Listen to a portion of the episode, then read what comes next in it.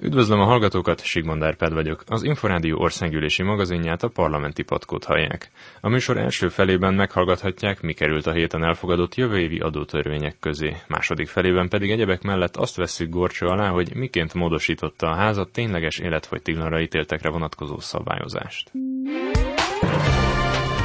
Országgyűlési rövid híreinket hallják.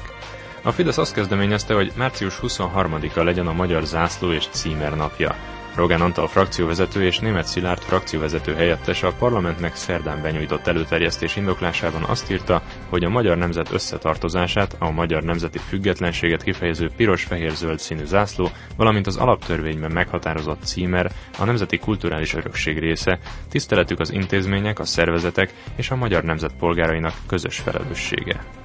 Balogh Zoltán az emberi erőforrások minisztere szerdán benyújtotta az országgyűlésnek az állami egészségügyi ellátóközpont létrehozásáról szóló javaslatot.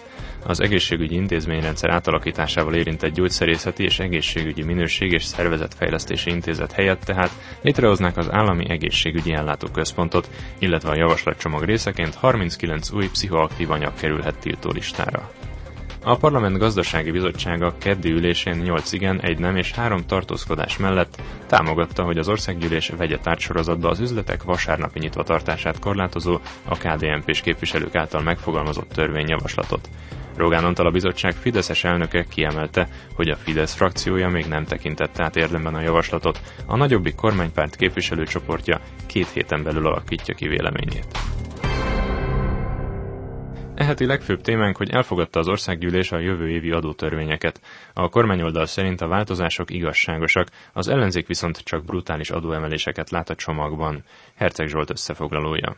A munkaerőkölcsönzők és az iskolaszövetkezetek esetében bevezetik a fordított áfázást, amennyiben az Európai Unió is rábólint. Kósa Lajos, a Fidesz ügyvezető alelnöke ezt emelte ki a jövő évi adótörvények közül a zárószavazás után tartott parlamenti sajtótájékoztatón. Durván 30-35 milliárd forintnyi áfa az, ami nem folyik be azért, mert a munkaerőkölcsönzők közül néhányan, és az iskolaszövetkezetek közül néhányan ezt megkerülik. Ha a fordított áfát vezetünk be, akkor ez a megkerülés nem lehetséges, hiszen itt a megrendelőknek kell közvetlenül majd az áfát kifizetni. Az MSZP képviselői nem vettek részt az adótörvények szavazásában. Kifogásaikat Tóbiás József, a párt elnök frakció vezetője összegezte. Elfogadhatatlan, hogy 2015-ben az élelmiszerek adója brutálisan megemelkedik Magyarországon. Elfogadhatatlan, hogy 2015-ben a társadalom döntő többségének szappan és higiéni adót kell fizetnie azért, mert a kormány képtelen visszaszorítani a korrupciót, nincs erős Magyarország 4 millió létminimum környékén élő emberrel. A lehet más a politika nemmel szavazott a jövő évi adótörvényekre, közölte a párt országgyűlési képviselője. Smukker Zsébetet, a Parlament Költségvetési Bizottságának lmp alelnökét hallják. Semmi másról nem szól, csak arról, hogy a kormány minél több adót szedjen be. A Jobbik szerint a jövő évi adótörvények kizárólag a kormány saját gazdasági holdudvarának az érdekeit szolgálják. Ezt az ellenzéki párt parlamenti frakcióvezető helyettese Volner János mondta. A magyar gazdaság hatékonyság gazdaságát, növekedési kilátásai drasztikusan csökkenti az, hogyha a kormány protekcionista gazdasági eszközökkel kizárólag a saját holdudvarának megerősítésére koncentrál, és ennek érdekében használja fel az adópolitika terén elfogadott törvényjavaslatokat. A párbeszéd Magyarországért párt független országgyűlési képviselője Szabó Tímea szerint az elfogadott adócsomag a korábban bejelentett Varga Mihály féle 1700 milliárdos megszorítás kezdete. Az együtt gazdaságpolitikusa Pápa Levente úgy látja, hogy a kormány versenytorzító és külföldi tőke ellenes gazdaságpolitikával akarja helyzetbe hozni a haverjait. A demokratikus koalíció a családok elszegényedésétől tart. Varjú László, a párt független országgyűlési képviselője azt is elmondta, hogy feljelenti Matolcsi Györgyöt, a Magyar Nemzeti Bank elnökét az Eiffel Palace megvásárlása miatt. Fodor Gábor, a Magyar Liberális Párt elnöke úgy fogalmazott, hogy az adótörvények az unortodox gazdaságpolitika sikertelenségéről szólnak. Herceg Zsolt, Inforádió 88,1 Kafetéria reklámadó, élelmiszerlánc felügyeleti díj, rendkívüli egészségügyi hozzájárulás. Ezek és egy sor adójogszabály változik 2015-től. Panolini Ildikó összefoglalója.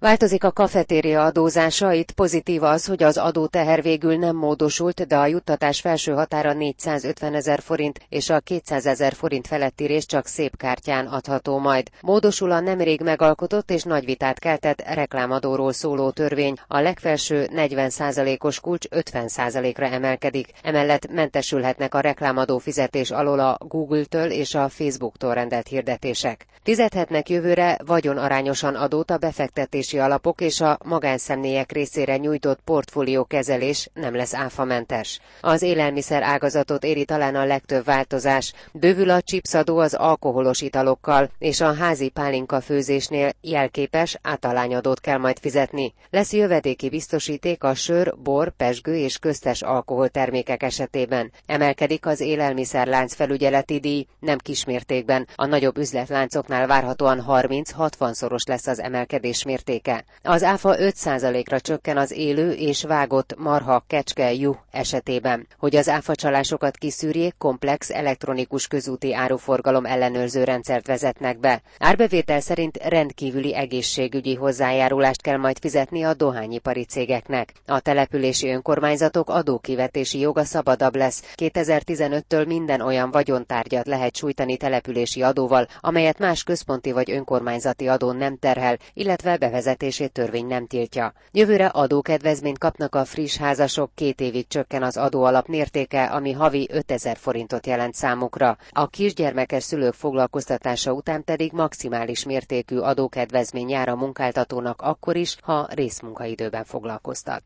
Továbbra is a fogyasztást terhelő adókra és a külön adókra helyezi a hangsúlyt az adópolitika, mondta el az RSMDTM adószakértője azt követően, hogy a parlament megszavazta a jövő évi adótörvényeket. Kaputa Júlia beszélt Hegedűs Sándorral.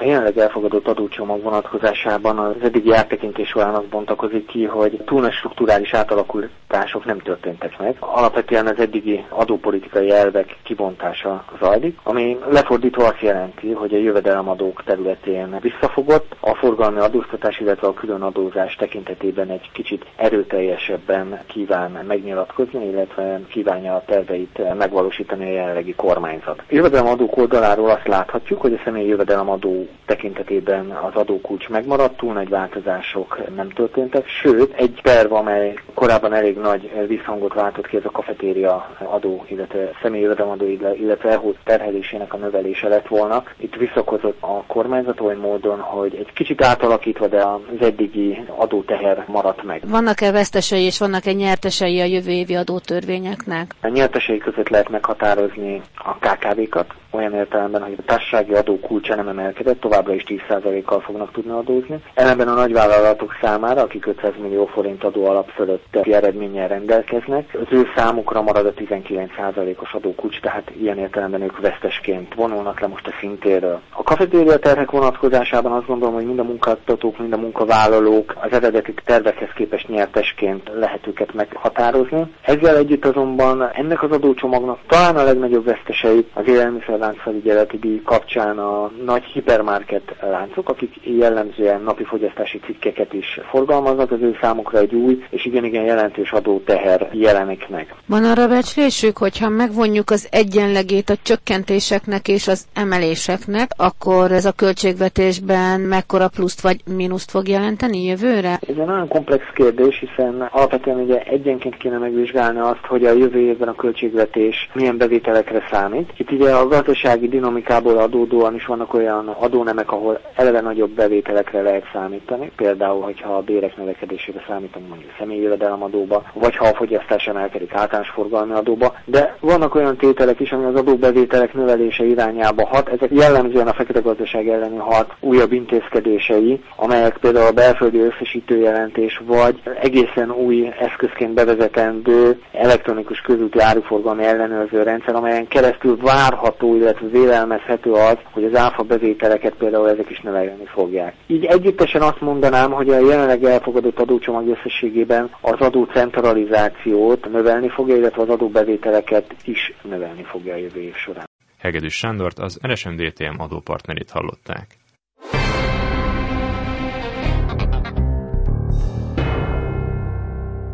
Az Inforádió hírei következnek, majd a jövő évi költségvetés e héten megkezdett vitájával folytatjuk.